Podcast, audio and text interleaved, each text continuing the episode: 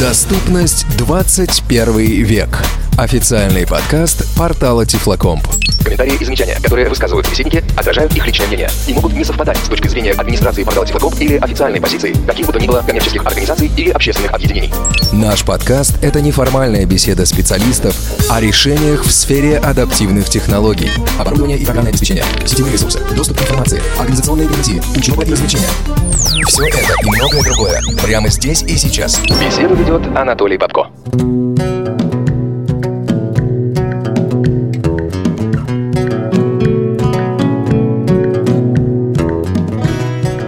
Добрый день, уважаемые слушатели официального подкаста портала Тифлоком «Доступность 21 век». Давненько мы с вами не встречались, срочно это исправляем. А, Владимир Николаевич Давыденков – это первый наш исправляльщик. Здрасте. Александр Зеленов, пламенный привет. Привет всем. Вон он нам машет ручкой, правой или левой? Всегда у меня были с этим проблемы. Павел Дмитриевич П. Павел? Павел. Здесь мог бы быть Павел Дмитриевич П. Я надеюсь, что он к нам присоединится, периодически вынырнет из какой-нибудь там ванны или куда его там занесло. И наш сегодняшний гость Владимир Васкевич. Володя, привет. Да, здравствуйте. Вроде бы я на связи. Э, Даже Володя, более привет. чем. Ура. Так, Отлично. что происходит? Здравствуйте. Здравствуйте оба Володи. А давайте так сегодня, Володя, когда я буду обращаться к Володе, не думай, что это к тебе. Это к Володе. Хорошо. Очень понятно. Да. Очень понятно. Вот. А ты, Володя, с нами сегодня откуда беседуешь? Я из Екатеринбурга в данный момент. Это странно слышать это, да? Немножко. Это, я так понимаю, Только-только прилетел как раз. А, ну все, тогда я успокоился. Значит, смотрите, мы давно хотели с тобой пообщаться, и здорово, что это сегодня у нас получилось. Я надеюсь, что нам это будет не менее интересно, чем нашим слушателям, а может даже и более. А, буквально одну фразу прочитаю из многочисленных статей, которые написаны о тебе в всемирной сети интернет. В свои 24 года Владимир Васкевич побывал в 20 странах и объехал 60 регионов России, двигаясь от Калининграда до Владивостока. Большую часть этих путешествий он совершил дикарем, добираясь автостопом в одиночку. А еще он преподает математику и информатику слепым и слабовидящим детям, может с легкостью управлять яхтой, учит людей ориентироваться в городе завязанными глазами, и по-новому ощущать пространство, и рассказывает обо всем, что с ним происходит. При этом Владимир абсолютно незрячий. Володя, Было ск- очень эпично, да. да, скажи, что из этого правда. Устаревшая информация. Во-первых, я в школе уже не работаю. а Мне не 24-25. А, Правда, да, периодически я путешествую автостопом и в одиночку. Вот сейчас 22 страны. Вчера прилетел из Беларуси в 22 страна. А ты их считаешь, да? Ну, периодически журналисты заставляют читать, напоминать. Они очень любят цифры, даты. И вот это вот с легкостью управлять яхтой, это я примерно пояснял, что в открытом море управлять ей возможно, но еще не нашлась ни одна страховая компания, которая согласилась, когда я буду припарковывать. Поэтому, соответственно, с легкостью управлять яхтой это немножко громко сказано. Но это свойственно товарищам журналистам, хотя я сам являюсь отчасти журналистом. Да, ты же, ну, ко всему прочему, еще и блогер, да, то есть ты так довольно подробно и обстоятельно пишешь и рассказываешь, и уступаешь обо всем, что видишь. Ну, я пишу, рассказываю, да, там уже кто читает, кому интересно, тот читает. Прям целенаправленного раскрутки своего канала у меня нет. Сегодня мне лично очень хотелось бы пообщаться с тобой по двум блокам. Это такой блок технологический, о том, как это происходит все, вот путешествие, и блок условно внутренне мотивационный, психологический. Это вот зачем, какие выводы, ну и все прочее. Вот эм, все вот эти вот интересные во- вопросы. Дело в том, что, ну, как бы, я понимаю, почему журналисты, да, делают такой вот акцент на с легкостью управлять яхтой. Ну, потому что как бы слепой и с легкостью управлять яхтой, это вот очень хорошо смотрится вместе. Но, а когда начинаешь вдаваться в детали и говорить, э, минуточку, друзья мои, здесь очень много шероховатостей, то вот это уже как-то сильно перестает всех интересовать, да, типа, ну все, все, все, спасибо, ты вот это вот хорошо сделал, а дальше не надо, как бы, нам нужны эмоции, нам нужно а, вот это вот все. А давай тогда начнем именно с технологии. Ну или с небольшой даже вводной, может быть. Путешествие это для тебя хобби Как ты к этому относишься? Это работа для тебя или что это? Раньше относился как хобби, где-то год назад для меня это стало работой, когда стали появляться проекты э, и компании, которые интересны, то, что я путешествую, они готовы за это платить деньги. Это самое приятное. Есть два варианта у меня сотрудничества. Я либо еду и тестирую какие-то приложения, связанные с путешествиями, так или иначе, либо, соответственно, у меня пиар какого-то продукта происходит. Третья такая часть дохода из путешествий – это мои выступления, то есть это форумы. Сейчас вот, например, я прилетел из Минска, там был форум инноваций в образовании, педагоги Беларуси, вот, соответственно, они предложили гонорар выступать, э, то есть путешествие превратилось в работу постепенно. И я к этому стремлюсь. Сейчас, я расширяю э, каналы продаж, и в том числе сейчас вот новый канал, который я пробую, я организую самостоятельные путешествия, не пакетные туры, а самостоятельные поездки для зрячих клиентов. То есть мне поступает запрос, там такой-то бюджет, хотим 20 дней ездить по Европе, такие-такие условия, составь нам маршрут, купи билеты э, в форме гостиницы, ну, под ключ. Вот я этим сейчас занимаюсь. Почему этим занимаешься ты, я не понимаю? Почему нельзя обратиться просто в обычное агентство? Ну, во-первых, я стараюсь все-таки делать это очень качественно и каждый момент и обсуждать. Понятно, что в агентстве делают, но так или иначе почему-то ко мне начали обращаться. Сначала начали обращаться друзья, а потом друзья друзей и так далее. И я понял, что, ну, видимо, у меня это хорошо получается, и в агентстве не так, может, тщательно подходят. Я занимаюсь, может, чуть медленнее, чем это делает зрячий человек, но зато, имея те знания, особенно по тем странам, где я был, у меня есть опыт уже непосредственно каждых закоулков, где я проходил, я могу посоветовать какие-то такие достаточно уникальные вещи, которые человек, который не бывал в этой стране, не, не подскажет. Ну вот об этом мы Ну, тоже сейчас поговорим. Смотри, вот мне кажется, что путешествия слепого и зрячего сильно отличаются, нет? Да, абсолютно. То есть э, зрячий ориентируется на эмоции и канал зрения, понятно, и ему интересно одно, слепому, конечно, интересно другое. Просто я прям вижу, как ты рассказываешь, что вот для того, чтобы по- пойти вот по Голландии по такой-то улице, вам надо вот бордюр, потом вот будет промежуточек небольшой, это поворот на такую-то улицу, потом здесь вот начинается газон, это уже совсем другая улица, и потом как раз там опять бордюр. И вот вы прошли спокойно мимо прекрасной площади, которую как бы, вы никогда не видели. Но я когда для зрячих готовлю, я, конечно, уже интерпретирую. Про эти бордюры я уже не рассказываю, то есть понимаю, просто говорю, на какую улицу вы выходите, что вы видите, потому что я всегда стараюсь все-таки получить ту информацию, которую воспринимает зрячий человек. А, слепым я ничего не продаю и продавать не буду. Вот, и Кроме книжек, да? помо- Э, Книжек я слепым тоже не продаю, неправда. Вот. Она доступна в библиотеке Логос, пожалуйста, бесплатно. Даже в Беларуси мы сейчас тоже запустили бесплатный проект. Ее распространяют там бесплатно. Зрячие, им, конечно, интересно в рамках их подхода, поэтому я стараюсь подстраиваться под них и узнавать ту информацию, которая будет им интересна, ну и, собственно, создавать уже контекст путешествия, чтобы они чувствовали себя при этом самостоятельно, но достаточно защищенно. Потому что ко мне обращаются те, кто хочет путешествовать самостоятельно, но при этом ему нужны какие-то гарантии. Ну, как минимум на меня наехать, почему вот так не получилось. И что, были люди, которые наезжали на тебя? Да пока нет, Э, пока нет, пока довольна, э, вроде бы все. Вчера я купил билеты и готовлю сейчас путешествие в Японию. Недели две назад я готовил большой трип Прага, Будапешт, Италия на машине. На машине это для меня новый опыт, сам не ездил на машине, но пришлось прокладывать маршруты, карты строить. Достаточно интересно. Расскажи чуть подробнее об этом. Как ты получаешь информацию географическую? Ну, то есть у тебя в голове есть карта мира, так я понимаю? У меня есть карта мира не только в голове, но на моей стене, и когда я чего-то не понимаю, я прошу зрячего человека, в частности, мою жену, просто мне показать пальцем э, прям конкретные дороги, конкретные города, потому что основную, конечно, карту мира я знаю хорошо, потому что география это мое любимое было занятие в школе. Поэтому ты и но- начал преподавать математику, информатику. да, конечно, это очень взаимообъединяющие вещи. Вот. э, Математику, информатику начал преподавать из того, что информатика – это способ получения информации, а математика – это способ экономии в путешествиях. Да? География, они как раз очень, на самом деле, взаимосвязаны между собой, поэтому я это все три вещи объединил, и получились бюджетные путешествия. Вот, поэтому карты я смотрю и руками, ну, правда, зрячие, но мне просто важно понимать относительно моей точки, где это находится и как до тут доехать.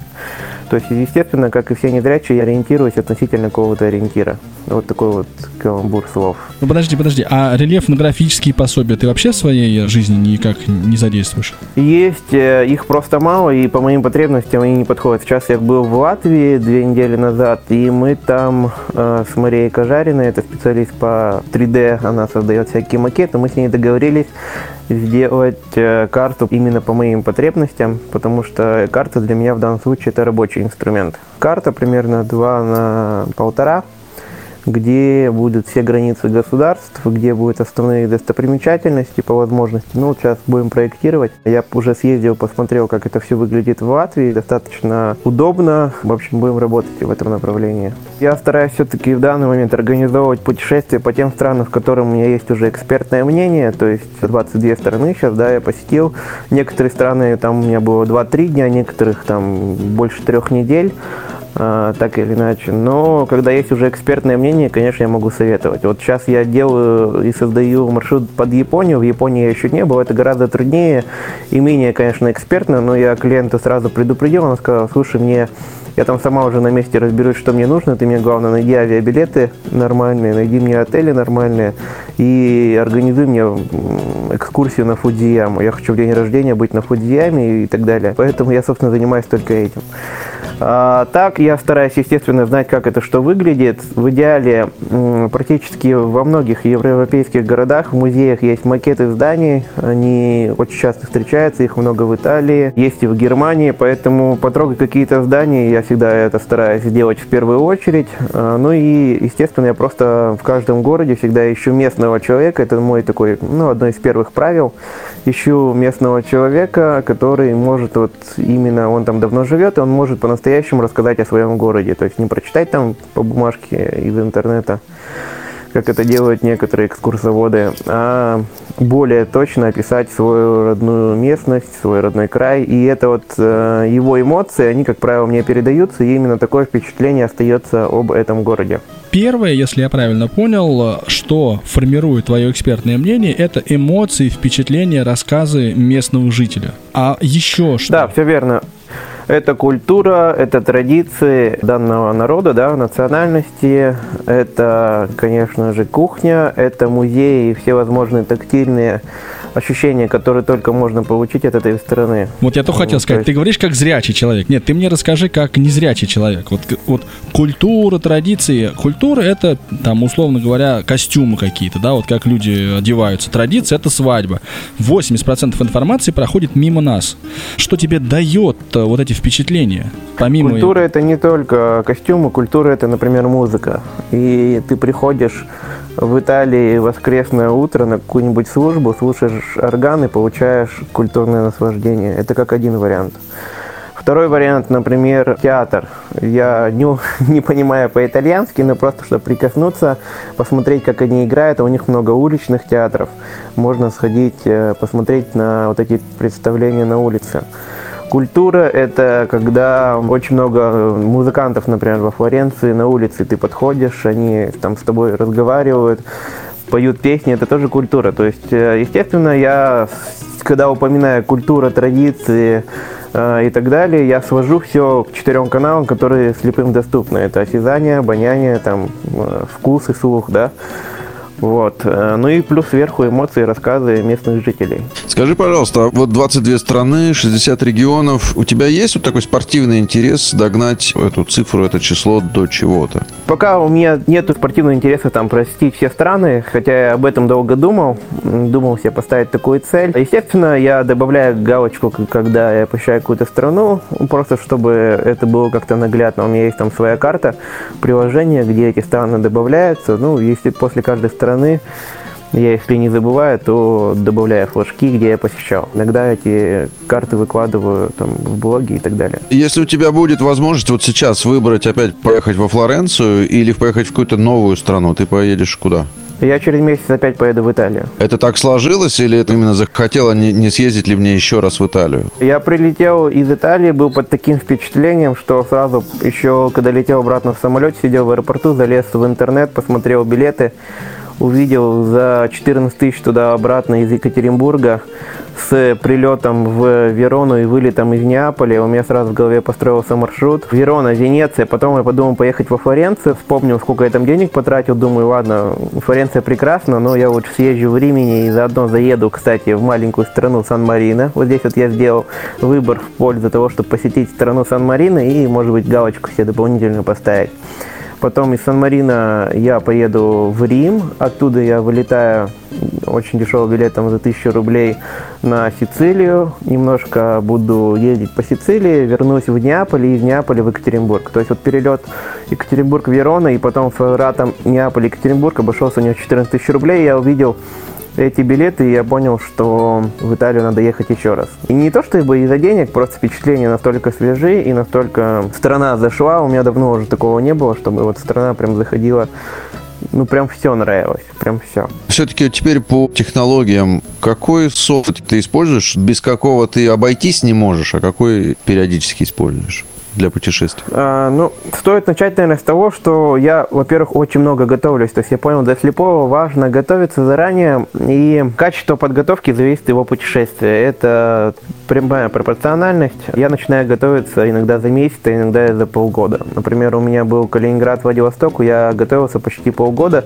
Я не говорю, что я каждый день сидел за компьютером, но мне надо было организовать 18 выступлений в разных городах, то есть это занимало времени. С чего я начинаю? Начинаю всегда с нескольких сайтов, которые которые у меня уже есть, которым я доверяю. Я просто изучаю ту информацию, которую дают зрячие, и, и они пишут о стране, что посетить. Я выписываю интересные мне места. Для каждого места нахожу адрес, время работы, желательно, может быть, даже, ну не всегда, но еще GPS-координаты ищу. И в каждом городе строю свой день. Желательно, ну, хотя бы по часам или там по каким-то небольшим отрывкам. Грубо говоря, сегодня я в Риме делаю то и то и то. Соответственно, я всегда ищу как я прилетаю, как я до города добираюсь, где я становлюсь. И вот эту точку гостиницы беру за точку отчета. Соответственно, в этот день от гостиницы я иду туда, иду туда и туда, посещаю вот эти места. Для каждого места у меня всегда прописаны номера телефонов, то есть это я в любой момент могу на смартфоне открыть, если нужно набрать телефон, если я не могу найти. Я где-то хожу рядом, допустим, да, не могу найти, я звоню, пытаюсь на английском объясниться, хотя английский у меня отвратительный, но, как правило, его хватает. То есть я готовлюсь по каждому городу, для каждого города у меня есть отдельный документ. У меня в Яндекс.Диске все это лежит, я загружаю из облачного хранилища и вперед. Второе, все билеты, все гостиницы я всегда ищу минимум в трех источниках. Билеты, там, допустим, это приложение Aviasales, а лучше всего сайт. Мы с Aviasales сделали все-таки э, более-менее удобный поиск для незрячих в, под iOS, но как-то вот на сайте я больше привык, поэтому можно на сайте пользоваться Aviasales, это прилично работает. Skyscanner, который я тоже стараюсь проверять, но он плохо работает для нас. И еще какой-нибудь один там Momondo, Expedia, ну, там много вариантов существует. Жилье всегда тоже проверяя в трех источниках. Всегда нужно искать сайты, которые являются агрегаторами поиска, то есть они сравнивают сразу по нескольким сотням, там, тысячам сайтов. И всем известный Booking не является агрегатором поиска, он сравнивает только по своей базе. Поэтому надо брать выше, и самый идеальный для незрячих это roomguru.ru roomguru.ru ну или roomguru еще его называют. Он идеально работает под NVDA, по крайней мере, точно. Э, не знаю, как про Javs, не пользуюсь. И он сравнивает и по Booking, и по Agoda, и куча-куча других сайтов. Плюс есть еще Trivago, который, кстати, очень хорошо работает в Европе. Ну, собственно, вот эти вот приложения у меня всегда установлены. Ну, я всегда стараюсь искать э, жилье, если у меня нету цели приехать э, в, э, в город там без обратного билета и без жилья и попробовать сыграть в лотерею, то я готовлюсь, естественно, заранее. И когда приезжаю в город, у меня уже четко есть понимание, куда я еду. Для незрячего самое главное знать, собственно, на какой адрес он едет. Дальше э, найти это уже несложно. Можно спросить у людей, можно забить в навигатор, можно э, придумать много разных вариантов. А жилье, кроме, ну, понятно, что подешевле, но а еще по каким принципам ты выбираешь, где остановиться? Какие еще важные параметры? Главный принцип – это центр города, а потом уже цена потому что слепому выбираться откуда там из окраин это долго, сложно, это лишняя трата денег, и не всегда на сэкономленные деньги является, так сказать, достойным фактором, чтобы поселиться на окраине города. Поэтому я всегда селюсь подешевле, ну, то есть попроще жилье, пусть это будет хостел, но зато это будет в центре. Но, как я убедился в Европе, э, хостелы там с рейтингом 8 и выше из 10 баллов, да, они очень приличные. То есть у меня во Флоренции, например, был э, хостел, где э, у меня был бассейн, там сауна, и это больше проходило как минимум на 3 звезды. Центральное расположение и близость, наверное, еще к автостанциям, потому что в любом случае из этого города я дальше куда-то поеду, и чем быстрее доберусь до автовокзала, вокзала, тем лучше. По поводу еды, как ты готовишь или это только кафе и какие-то такие вещи? Ну, готовлю я редко в путешествиях. У меня увлечение этой кухни, это, конечно, увлечение, и поэтому я всегда Э, смотрю местную еду, очень удобно пользоваться TripAdvisor, э, то есть приехал в гостиницу, заселился, открываешь TripAdvisor, смотришь по отзывам, что ближе, какие кафе. Э, всегда выбираешь кафе, там есть адрес, адрес вбивая в Blind Square, это тем, что я пользуюсь под iOS, да, Blind Square, Google Maps. То есть ты через Blind Square выстраиваешь Маршрут, да, маршрут BFP очень хорошо помогает. Google Maps. Ага. Blind Square не строит маршрут, а строит маршрут. Но он, он вызывает Google Maps. Да, да, ну или Google этого. Maps, или Apple Maps. Ну да, да, да. Ну, да, да. ну, я обычно даже без Google Maps обхожусь, то есть это совсем в редких случаях. А, обычно я просто иду от адреса к адресу, и я же гуляю, я же не бегу на работу, я гуляю, я иду в эту сторону этого адреса и попутно уточняю у жителей, что и как найти и пройти. То есть э, я в Square просто ориентируюсь по перекресткам. Но если мне нужно, прямо чтобы он точно говорил, поверните направо, поверните налево, я включаю Google Maps, но он жутко жрет зарядку телефона и достаточно требует много интернета, как мне показала практика, э, вот, если я не прав, поправьте, то, э, собственно, я его в редких случаях стараюсь включить, когда мне вот надо прям вот за 10 минут дойти там туда, туда и туда. Когда ты идешь по улице, ты идешь без навигатора, я правильно понял? Э, в основном да. В основном да. Ага. А как ты понимаешь, То куда есть... поворачивать? Налево, направо вообще вот это все как происходит? Э, я забиваю, еще раз, допустим, я беру площадь республики, задаю себе направление. Я понимаю, что у меня 2 километра 12 часов. Я, если не, не хочу включать навигатор на улице, то я заранее, открывая Google Maps, могу быстренько просмотреть маршрут, понять общее направление. То есть я стараюсь это быстренько запомнить, хотя бы название. Но с названиями очень сложно, особенно на итальянские и всякие вот такие вот. Ну, итальянский еще нормально, а в Азии очень жуть. Вот. Э, и иду по этому направлению. Дальше начинаю спрашивать, э, просто не задают направление. Если я понимаю, что я совсем теряюсь, я включаю Square, но если совсем, то Google Maps. Ага, Потому все, что я, я опять же говорю, я исследую, исследую город, э, и мне не так важно, пройду я по этой улице или по параллельной.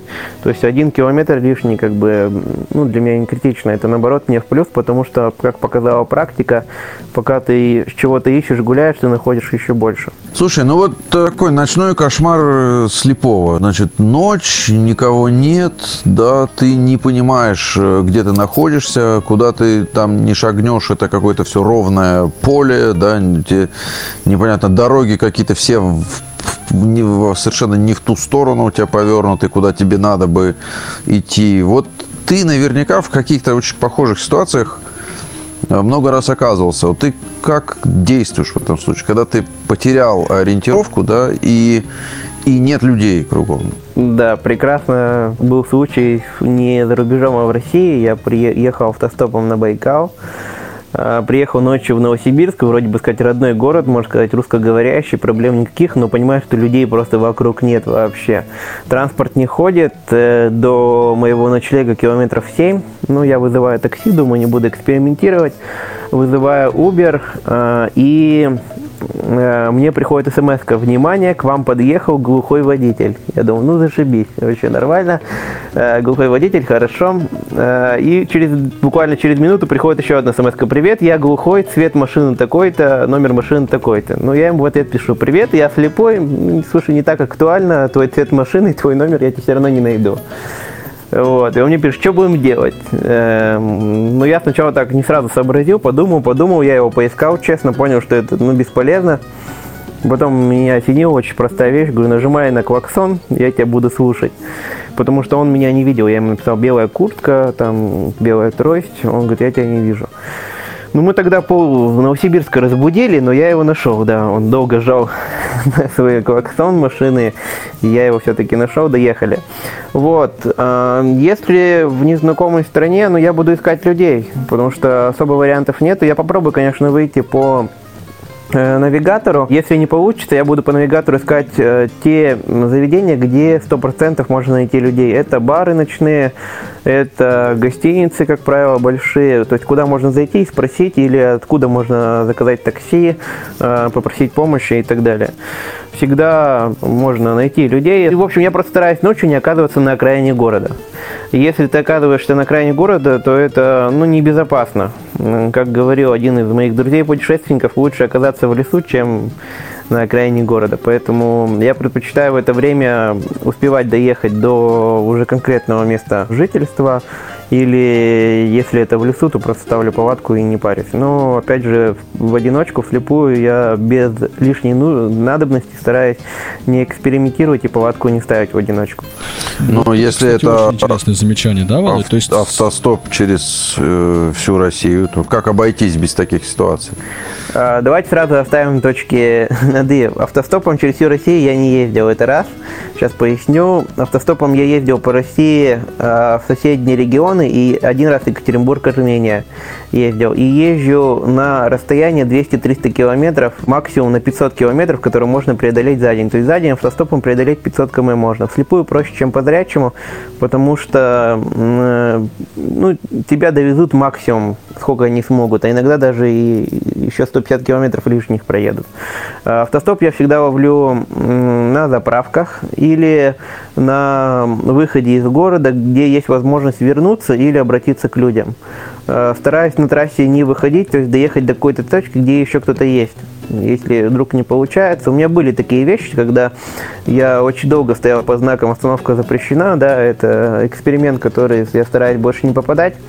Пару раз было, да, и потом мимо проезжает такой, навстречу проезжает какая-то машина, открывается окно, говорит, что слепой, что ли, он, видишь, знак стоит, я говорю, ну да, слепой, он такой, а, погоди, через две минуты разворачивается через сплошную, это только в России возможно, вот, разворачивается через сплошную, подъезжает и говорит, куда едешь, я говорю, в Уфу, он говорит, 150 километров, ну ладно, у меня, говорит, выходной, ладно, поехали, едет со мной 150 километров. это Такое круто, тоже, конечно. такое тоже бывает, да. В, за границей все сложнее, за границей никто так не остановится, никто так через сплошную не повернет, поэтому только заправки. Есть вариант еще таблички. Э, Очень хороший, кстати, вариант в Европе. Ты просто пишешь табличку, куда ты едешь, и можешь написать, что я там не вижу, да, но это должно быть 2-3 слова максимум, и такие таблички я готовлю заранее. А через всю Россию я ездил, у меня был проект с Баблакаром, мы тестировали приложение и, соответственно, ну и пиарили продукт. И я ехал именно на Баблакаре, то есть из точки в точку. Еще автостоп есть вариант, это искать попутчиков э, из города в город. То есть очень часто в хостелах, в которых я останавливаюсь, если ты выбираешь хостел примерно на том направлении, где твой следующий город, да, ну, то есть где-то на окружной дороге, ближе к окружной дороге, где перекресток, как правило, там останавливается очень много людей, которые тоже едут в этом направлении, и ты узнаешь, да, там с ними разговариваешь, узнаешь, что они едут в Новосибирск, говоришь, окей, типа, поехали вместе. Он говорит, ну, поехали вместе, мне веселее будет, и тебя подбирают. А Тоже вариант. на Блаблакаре ты когда пишешь э, заявку или ищешь заявку, или когда ты э, с человеком коммуницируешь, ты всегда указываешь, что ты слепой? Нет, э, я пробовал по-разному, да, специально у нас была задача протестировать. Э, Когда ты пишешь сразу, что слепой, как правило, возникает все-таки проблемы.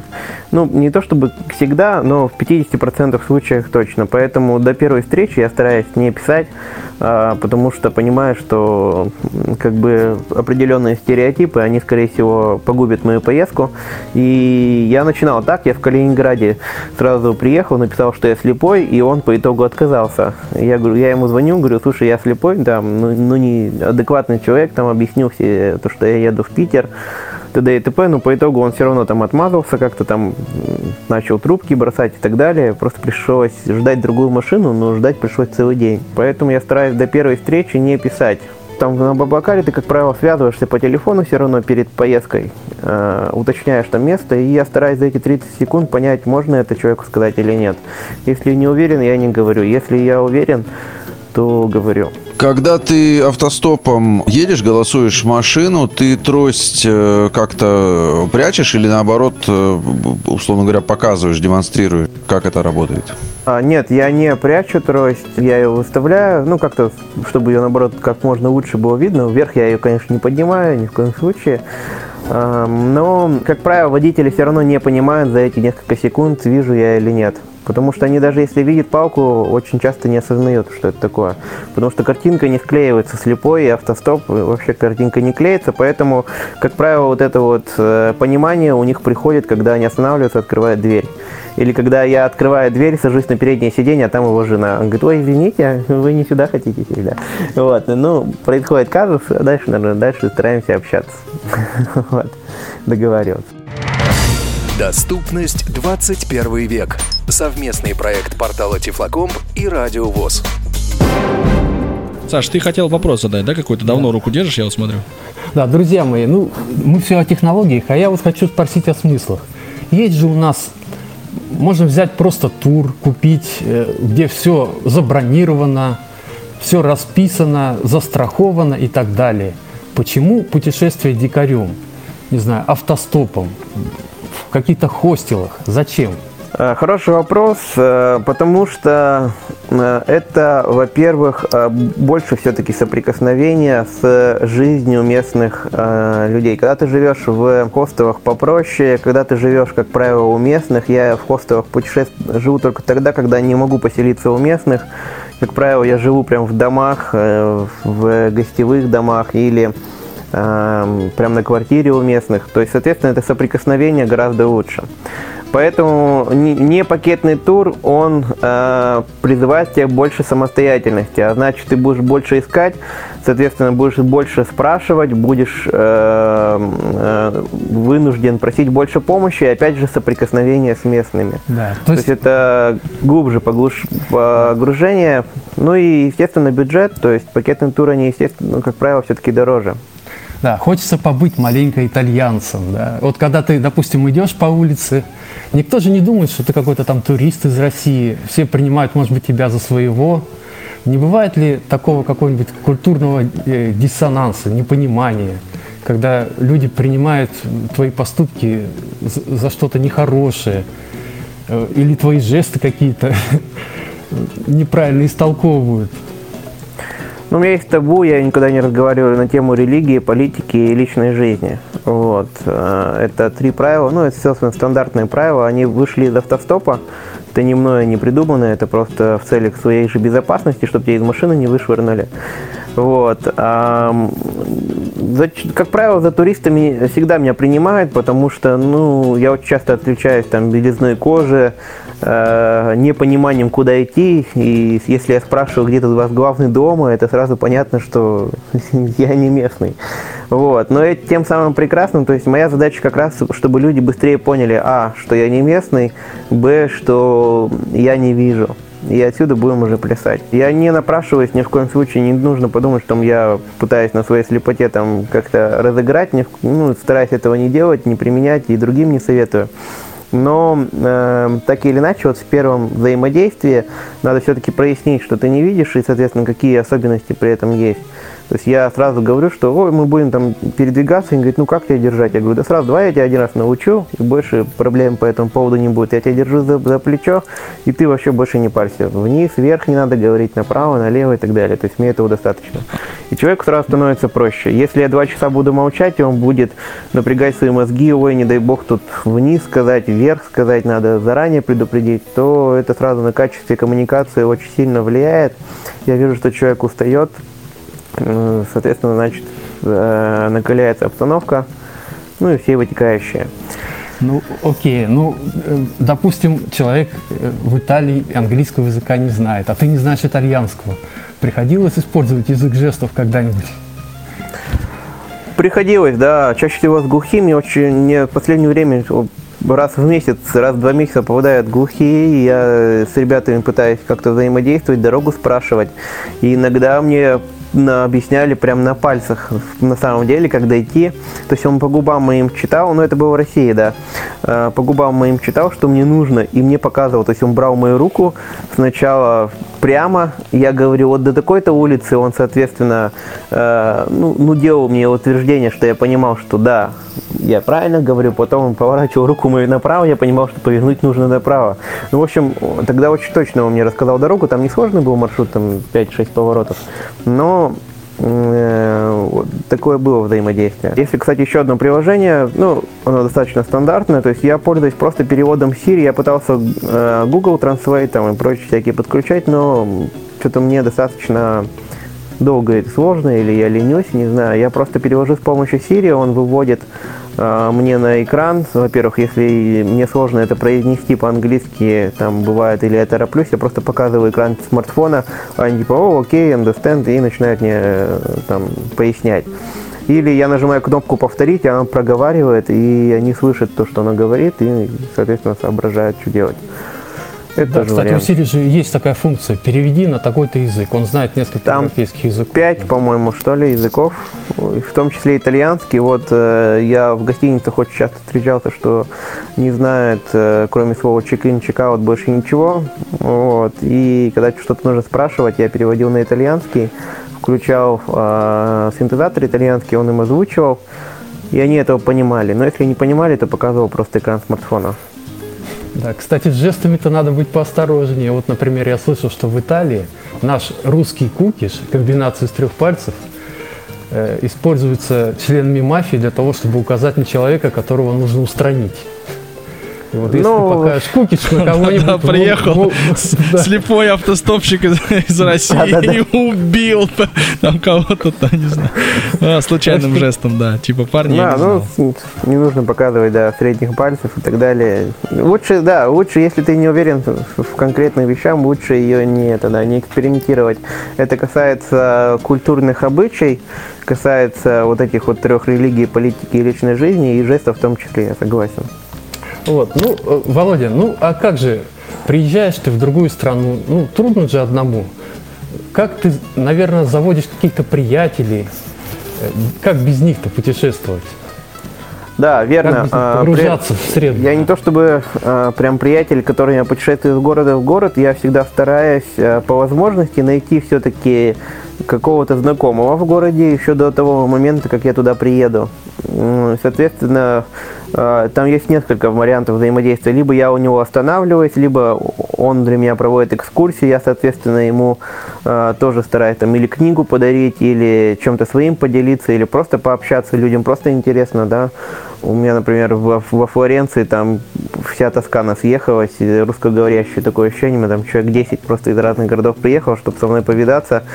Э, Я просто оставил э, запрос в каучсерфинге, э, да, и они сами понаехали, так скажем.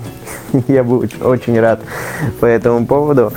Вот, поэтому всегда есть знакомый, не всегда, но я стараюсь его завести, знакомого русскоговорящего, желательно, если не получается, хотя бы англоговорящего, и мы с ним так или иначе коммуницируем. То есть, как правило, Еще- они где-то даже мне какую-то да, экскурсию проводят, могут провести, могут просто что-то подсказать, но все равно хорошо, когда есть какой-то знакомый человек в городе, с которым ты можешь хотя бы позвонить. У меня бывали такие моменты, что в некоторых городах вообще ничего не понимаю, пытаюсь объяснить человеку. И ситуация достаточно критическая, ты опаздываешь на поезд, и я просто звоню этому знакомому, передаю трубку, и они договариваются. Такой тоже вариант существует, хотя бы для этого.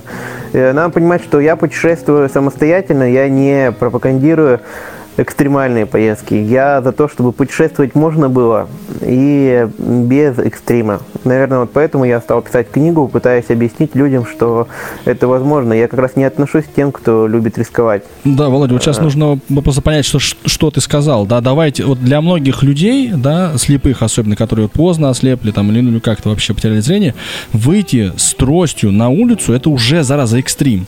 Пойти по незнакомому маршруту это уже экстрим, это уже нервы. А ты говоришь, давайте мы будем путешествовать без экстрима. Ну давайте, классно. Ну, понятно, что путешествия доступны тем, кто может передвигаться самостоятельно, но э, мой пример э, вполне, мне кажется, э, показывает, что путешествовать можно, потому что до 16 лет я вообще не ходил самостоятельно, даже в магазин. Вот, вот, вот, вот, вот. Давай-ка вот по- по- поподробнее прямо с этого места. До 16 лет ты не ходил, это я читал. Дальше ты Да. взял в руки трость и поехал к вот Олегу, как раз Колпачикову, на Ну, тренинг. Началось с было? этим. Этот вариант, да. То есть для того, чтобы куда-то выйти из четырех стен, нужна мотивация. Это все очень просто. Если нет мотивации, это как похудеть, там, как выучить английский. Если нет мотивации, бесполезно. Вот. У меня была мотивация даже двойная. Там, у меня была тогда девушка из другого города, нужно было ездить. Э, как-то это первое. Второе, я познакомился с Олегом, да, и он меня пригласил на первый мастер-класс. Вот эти две вещи примерно в одно время совпались, и я понял, что надо попробовать. И когда мне звонят, говорят, «Слушай, там, давай сегодня встретимся вот в том-то кафе. И звонит Олег, говорит, приезжай в Нижний Тагил, это 120 километров от Екатеринбурга. Я говорю, машину пришлешь? Он говорит, давай сам доберешься как-нибудь. Я говорю, ну что, я скажу, что ли, нет? Сказал, доберусь. Потом подумал, что я сказал. Вот. И начал как-то выкручиваться. Начал там звонить знакомым тагильчанам, просить рассказать, как доехать.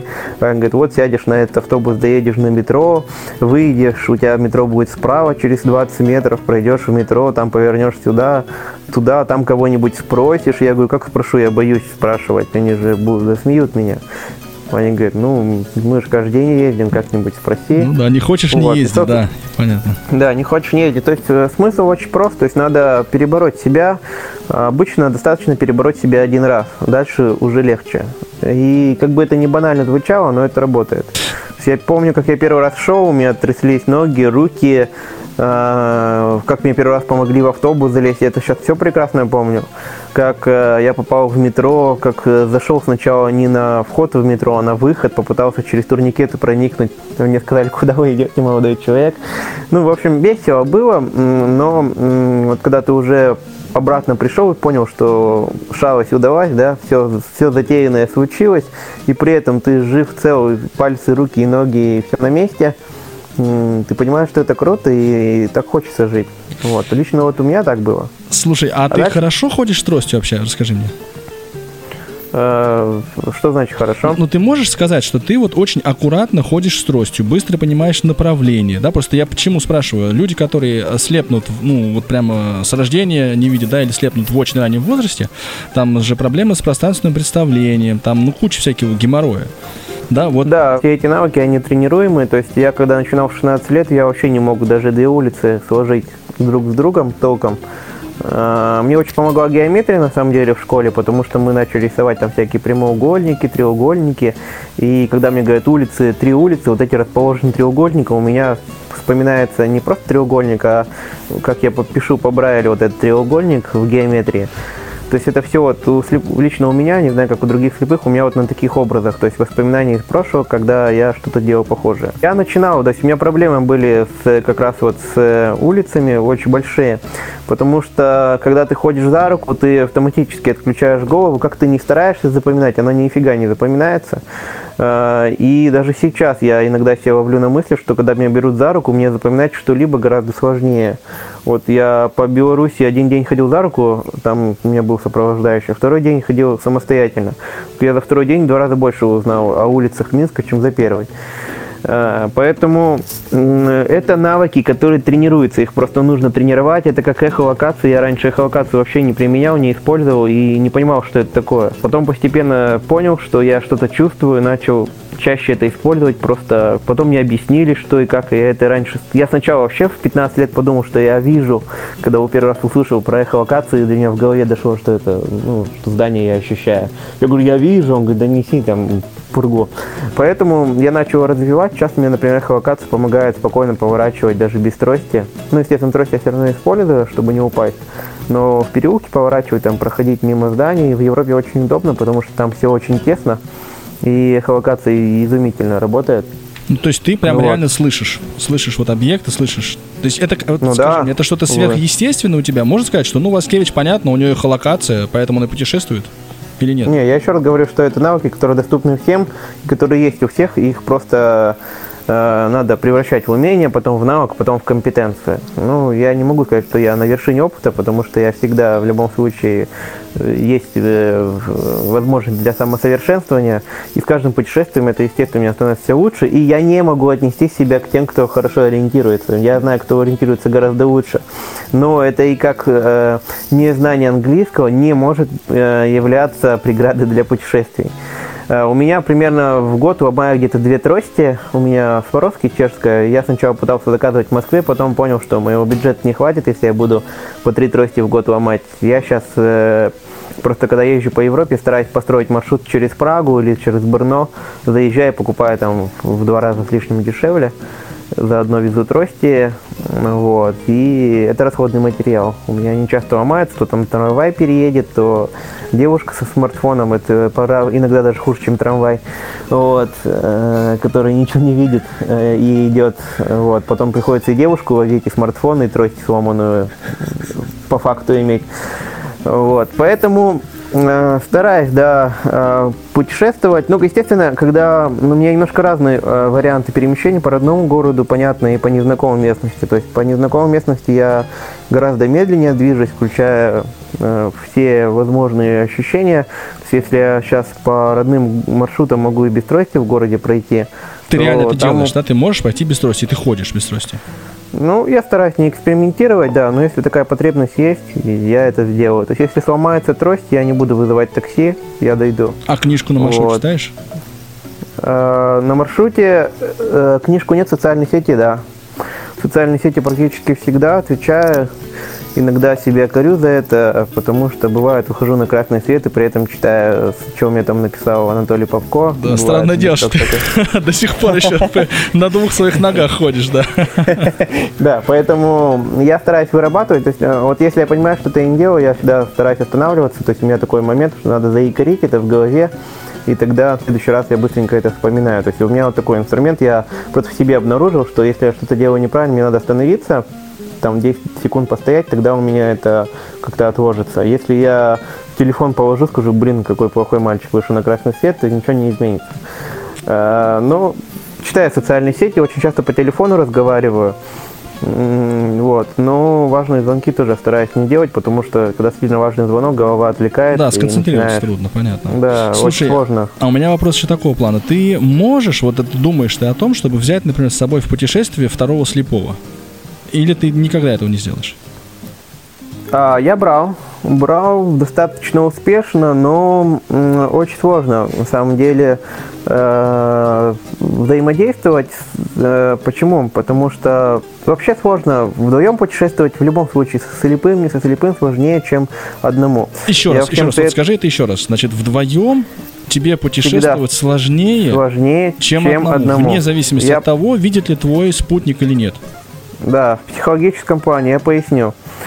А, просто, э, когда вы длительное время находитесь, вы же надо понимать, что если вы слепой, вы едете со зрячим, то что будет происходить? Будет происходить две вещи. Вы будете все время вместе, потому что зрячий, ну, ему совесть не позволит вас отпустить. А вы как не стараетесь, ну, это прям надо насильно делать, сказать, слушай, ты иди своим по своему маршруту, а я сегодня пойду по своему маршруту. Это не каждый сможет. Каждый скажет, лучше я вот с ним туда, сюда, я как с женой путешествую, мы, ну, ладно, мы там живем давно уже, да, вместе живем, и мы привыкли к друг другу.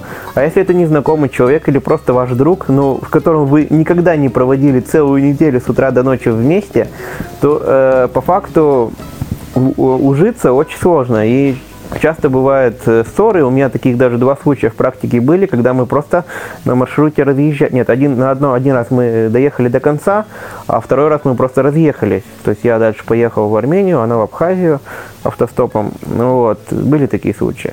Поэтому, э, если вы хотите путешествовать в компании, либо вы должны быть уверены, как говорил Марк Твен, хочешь проверить человека, отправляйся с ним в путешествие, либо безопасно ехать одному или троем, когда есть третье мнение. Потому что э, два мнения это всегда противоборство. Третье мнение все решается. Вы либо находите крайнего, либо успокаиваетесь с тем, что три мнения, они все разные, там, и все прекрасно. Вот. Э, Поэтому путешествовать одному, конечно, проще. Но я беру с собой слепые, иногда- слепых иногда, э, когда интересные компании попадаются. Мы вот так ездили, например, у нас был опыт э, на электричках из Екатеринбурга в Москву. Два дня, 22 часа, 22 минуты, пожалуйста, welcome. Есть прекрасный сайт, кстати, 3t.ru, 3ty.ru. А, сайт, который прокладывает маршруты на электричках. Вы вбиваете точку А и точку Б, и если на электричках можно доехать, то он проложит вам прям со всеми станциями. Очень классно а, он э, озвучивается. Пользуйтесь. Вот э, от Питера до Новосибирска, насколько я сейчас знаю, можно доехать спокойно. То есть вот это вот расстояние. И от э, Архангельска, по-моему, ну, прямо аж до Сочи. То есть, гру- грубо говоря, маршрут Екатеринбург, Москва, Екатеринбург, Новосибирск, Екатеринбург, Сочи можно доехать только на электричках, а, зная, что ну, инвалидах все эти справки бесплатно, получается бесплатно. Это, конечно, приключение, это порой неудобно, потому что приходится придумывать, где ты будешь ночевать. На вокзале я не люблю ночевать, поэтому мы либо находили а, жилье непосредственно, где можно переночевать. Один раз ночевали в пожарной части и э, один раз, по-моему, да, один раз в палатке.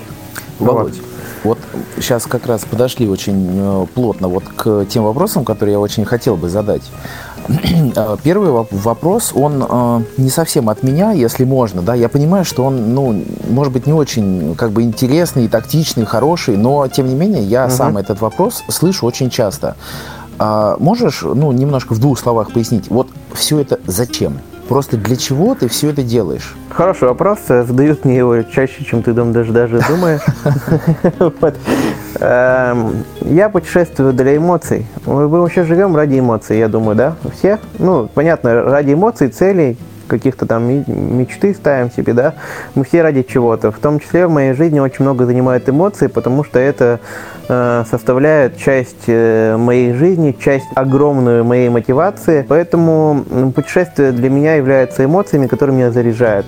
Я познаю мир, э, как я это умею, как это могу делать, я учусь делать это лучше. Но с помощью осязания, обоняния, вкуса, знакомств, культуры, кухни я стараюсь познать этот мир в новый. Я стараюсь расширить свои знания, свои границы, в чем-то самосовершенствоваться, чему-то учиться, потому что проехать 45 дней это не просто посмотреть 20 городов, это еще как минимум научиться терпеть, там, научиться э, в чем-то находить альтернативные источники, альтернативные варианты, где-то э, терпеть неудачу и учиться бороться с ней.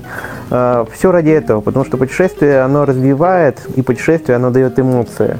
Для меня путешествие является вот тем зарядом, который я приезжаю и, и на этом заряде продолжаю работать. Ну и сейчас путешествие для меня стало работать, поэтому сейчас появилась денежная мотивация, естественно, все совпалось и прекрасно. То есть у меня все достаточно просто. Эмоции, деньги, саморазвитие. Володь, и если можно, такие несколько, ну, может быть, коротких вопросов. А, ты вот сейчас уп- упомянул Как про говорят, палатку. дуть блиц. Да? Да, да, да, наверное. А часто ли ты берешь с собой палатку? То есть и, эм, штука в том, что вот э, остановиться не в гостинице, не где-то у кого-то, может быть, там по знакомству где-то, а вот прямо взять палатку, ее где-то самому поставить, разбить. В одиночку очень редко, только тогда, когда сильно большие маршруты и есть риск, что останусь. Я стараюсь риск минимизировать максимум, это надо просто продумать.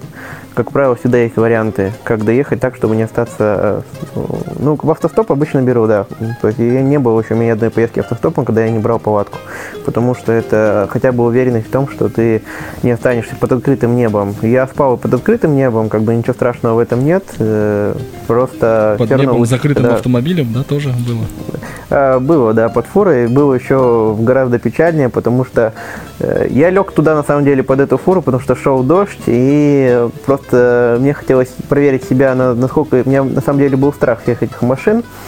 А, у меня сверху сидел польский водитель, который меня внутрь не пускал. Я тогда был не один, был с другом со зрячим. Вот. Ну, мы решили, потому что он говорит, я, он говорит, я готов под дождем. Я говорю, «Чё, дурак, давай залезем под фуру, поставим там, ну, палатку просто тент сверху кинем и заснял спокойно. И поляк не понимал ничего не по-английски, непонятно, более-менее по-русски, э, поль- польский, русский язык как-то там есть что-то общее. И он знал только одну фразу. Коллеги, не беспокойтесь, коллеги, не беспокойтесь, больше ничего. И вот, и на все фразы он говорил, коллеги, не беспокойтесь, мы не сразу поняли, что это осознанно как бы происходит, да. Вот, э, мы задавали вопрос, он говорит, коллеги, не беспокойтесь. Я говорю, окей, на вопрос ответил, хорошо, до следующего вопроса. Ты не поедешь, пока мы не проснемся? А коллеги, не беспокойтесь, ответ получим, все нормально, нормально. Залазим под эту фуру, засыпаем, да. Проснулся от звука мотора, это было одно из самых э, неприятных воспоминаний в моей жизни. Да. Я оттуда почти из-под колес выкатился, ударился еще там, стою, я говорю, что за, ну, в общем, ты делаешь? Он, коллеги, не беспокойтесь. Я говорю, а, ну все понятно. Вот. Вот. Он сам... С тех пор ты перестал беспокоиться, да, я так понимаю? Да, он видел, что мы легли, конечно, но походу он просто тупо банально забыл. Что мы там... вот сейчас как раз ты, ты упомянул, я хотел задать этот вопрос. Часто ли вот в своих путешествиях ты испытываешь вот прям чувство страха? Периодически бывает. Я вообще считаю, что страх – это хорошее чувство.